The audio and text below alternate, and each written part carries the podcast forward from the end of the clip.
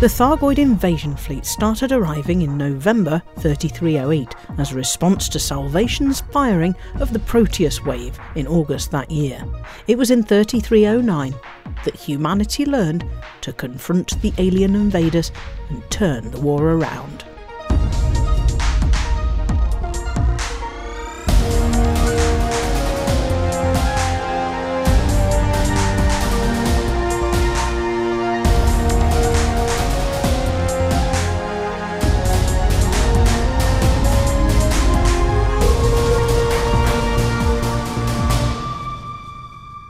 With Azimuth in disgrace following August 3308's Proteus wave disaster in HIP 22460, it wasn't long before the galactic authorities started thinking about allowing Aegis to reform. Following Professor Albert Tesreau's call for Aegis to be given another chance, Princess Ashling Duval was one of the first politicians to give support to the idea. The Imperial Emperor was reportedly not at all happy with this call for an exception to the Empire's isolationist approach, but after discussions she granted the Princess permission to assist in setting up the new Aegis. With the pardoned Admiral Aden Tanner having recently left the Federal Navy, and with President Hudson and Prime Minister Mahon also on board, Aegis was operational by mid-February. At the same time, Azimuth was doing what it could to re-establish a level of credibility. The rivalry between Aegis and Azimuth resulted in a number of new weapons and utilities being developed. Azimuth was first to release, even before Aegis had reformed. Its weapon stabilizer allowed more AX weapons to be added to a loadout. Next, Professor Palin released an enhanced Xenoscanner with a much more practical 2 km scan range. Aegis's first offering this year was the Caustic Sink Launcher, essential to penetrating the Thargoid maelstroms, but also very handy in all AX situations. Despite the harsh unlock requirements, these modules have become ubiquitous, it quickly followed up with the pulse neutralizer.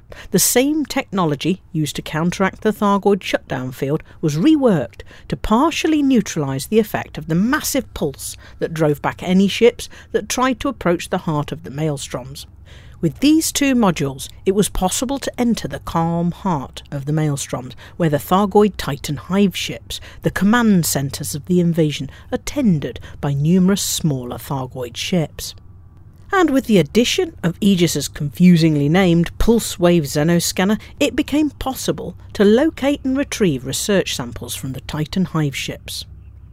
Seo Jin-ae, the former test subject D2, who can feel the Thargoid's thoughts, warned that the Thargoids know what is happening and that we should exercise extreme caution near the Titans. In July, Azimuth held a convention for prospective partners, which received limited support. A tangible result of this convention was the release of the overcharged, gimbaled AX multi-cannon with autoloader. Like all recent Azimuth developments, this was an incremental improvement on an existing design, rather than anything groundbreaking. The Thargoids also introduced new weapons into the fight in the form of hunters. These medium-sized ships currently have two known forms, the glaive and the scythe. The glaive's speciality is containment, preventing human ships from going about their business. With amazing acceleration and the ability to damage and disable internal modules, the glaive is by far the most disruptive of all Thargoid ships. The Scythe became known about through the high-profile loss of the Dedicant megaship. Members of the Far God cult, long reviled and disenfranchised in the Federation, were in June put aboard the Dedicant, a megaship built by the cult but confiscated by the Federation, to be deported. This turned out to be a mistake. The cult members somehow managed to hijack the ship and jumped off to a system full of Thargoids to achieve transcendence. They got something rather different. Logs recovered from the wreck reveal that the entire complement of crew, guards, and Far God cult members were sucked out into space and captured by a vast fleet of scythe hunters, whose sole purpose is to capture humans and take them for storage in the eight Thargoid Titans. Since the invasion started, but far more thoroughly now, tens of thousands of humans have been abducted by the scythes. Why did the Thargoids want to take so many human captives? In a leaked recording, Seo Jin-ae explained to Aegis that she had detected a modulation in the hive mind. The Thargoids were no longer attempting to gain ground. They were now concentrating on gathering as many humans as possible and storing them in pods aboard the Titans. The reason for this was, and still remains, obscure. But Seo said they were vital for the next phase of the Thargoid invasion. Could this mean they are to fight as a slave army, or that they are to spread some sort of contagion? Aegis's first priority was to rescue as many humans from the Titans as possible.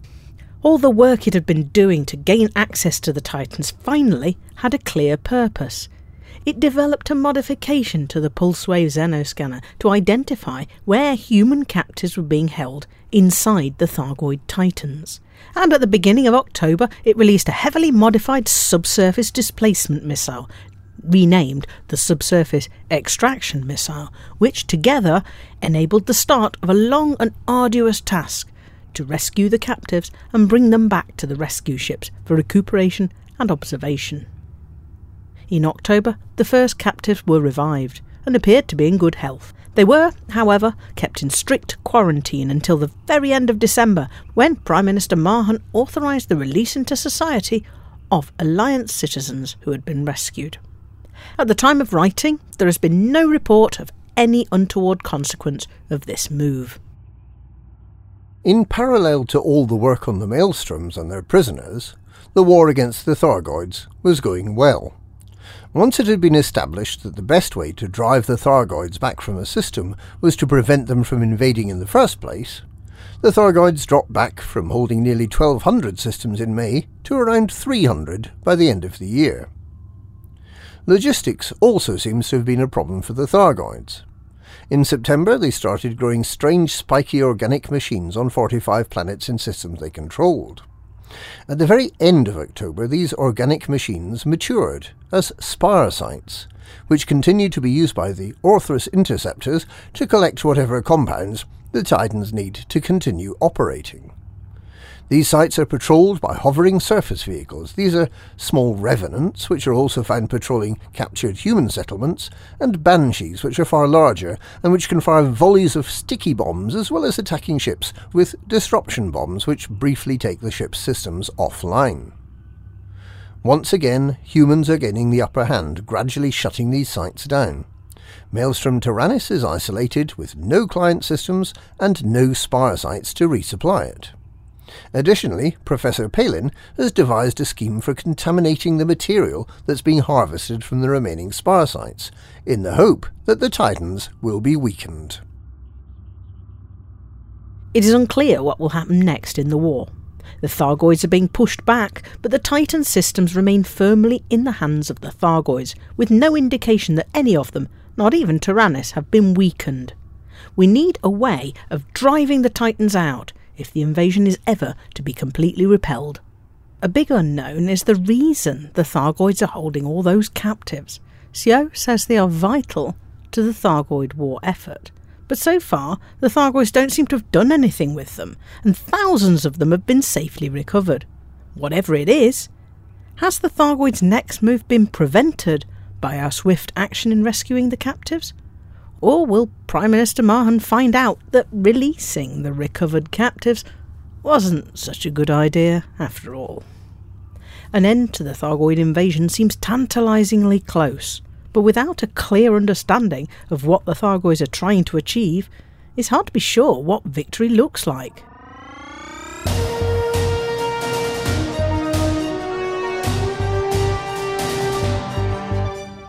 Aside from the Thargoid invasion, 3309 has seen a federal presidential election, concerns over the lack of a successor to the Emperor, calls for an end to the Sirius Alliance Defence Pact, a scare over madness spread by radio waves, and mounting evidence that salvation may not be as dead as we had assumed. Federal President Hudson, like Prime Minister Mahon in 3307, has remained in office well past the end of his term. He was due to give up office in June, but the election wasn't even held till October, three months later. And even though Hudson wasn't entitled to run for re election, as he's already served eight years, he remains in office with a vague promise that President elect Winters will be permitted to take up office early in 3310. The election campaign lasted nearly two years, with Hudson attempting to suspend the laws that prevented him from running again. It was only when that legal action had failed, with the courts citing the risk of Hudson becoming a lifelong dictator, that his deputy, Jerome Archer, was selected as the Republican Party candidate alongside running mate Congressman Nico Shirakawa. The Liberal Party ticket consisted of Shadow President Felicia Winters and Congressman Isolde Rochester. The only third party candidate to make it through the early rounds of voting was trillionaire businessman and alleged pirate Zachary Rackham. In fact, he actually is a pirate, exposed by journalist Brianna Blanco in the Federal Times, something that led to his last minute withdrawal from the contest. We will never know if his populist, just like me, small government, low tax, libertarian approach, with the promise of untold wealth for all, would have secured him the top job. It doesn't seem far fetched to think he might have won. In the event, though, Felicia Winters managed a narrow 4% margin over Archer to win the race. Archer, as architect of the government snooping agency, the Proactive Detection Bureau, was hugely unpopular among many in the electorate, so he did well to come such a close second. Now, though, the question is just how long must Winters wait to become the new president? She already has an official portrait, so the changeover should be straightforward, unless some other change in the political landscape is planned at the same time. In July, it was reported that the imperial mother, Lady Florence Lavigny, mother of Emperor Arissa Lavigny Duval, was critically ill. She remains unwell, although not in immediate danger. But her illness has raised the delicate question of the imperial succession. The emperor has no children, and at nearly 67 years old, she can legitimately be described as middle aged. The imperial press has been speculating about what will happen if, for the first time in the history of the Empire of Achenar, the emperor has no offspring. There are several imperial relations who might like a shot at the throne. Hadrian Duval arguably has a strong case to succeed the current emperor, and he already has a two-year-old child. Princess Ashling, the other frontrunner, does not currently have any children, but she has at least been in several relationships. Arissa shows no interest in romantic dalliances. Her hottest date was the year she spent cryogenically frozen at the hands of her kidnappers, the Lords of Restoration, in Summerland. Unless she gets a move on and brings forth some kind of progeny, the Emperor is likely to receive ever increasing calls for a succession plan, and more crazy ideas from Archduke Otto for gold statues in her likeness. If only her mother hadn't got inconveniently ill, she might have got away with it for a few more years. The Sirius Corporation continues to provide theoretical protection for the Alliance from Thargoids, and the Alliance continues to pay in very real credits for the service. However, more councillors from the Alliance Assembly are expressing their concern that allowing Sirius privileged access to the Alliance military and to some parts of government is a really bad idea. Given that Sirius Corporation has failed to do anything useful other than help on a couple of resupply missions and assist in refitting Alliance megaships with anti Xeno weapons, the Prime Minister's going to find it hard to justify extending the arrangement, despite relative apathy from Alliance commanders. Some believe that Mahon's decision to release from protective quarantine Alliance citizens who have been rescued from the Thargoids is an attempt to divert attention from the terrible job Sirius has done. Possibly worryingly, Azimuth Biochemicals has offered to take over from Sirius as the protector of the Alliance, although they have thankfully not offered to build another Proteus wave weapon. Some have speculated that Azimuth doesn't have the expertise to build another such weapon following the apparent death of its founder, Dr. Caleb Wycherley, otherwise known as Salvation. There was a major security alert on the 26th of October after a broadcast of the occasional magazine show Frameshift Live. Garrett Orbital in the Shamash system, from where the show was broadcast, was taken over by an inexplicable madness. Members of the crew were reported to be suffering from a mass psychological disturbance that made them violent. Security crews took more than a week to subdue those affected. The strange mania had much in common with the fate of the generation ship Thetis, the wreck of which is still in the neighbouring Nefertem system. Those on board that ancient ship picked up a radio transmission which, once heard, turned everyone on board into mass murderers. Everyone on board is believed to have died, and it had been believed that the strange mania had died with the Thetis.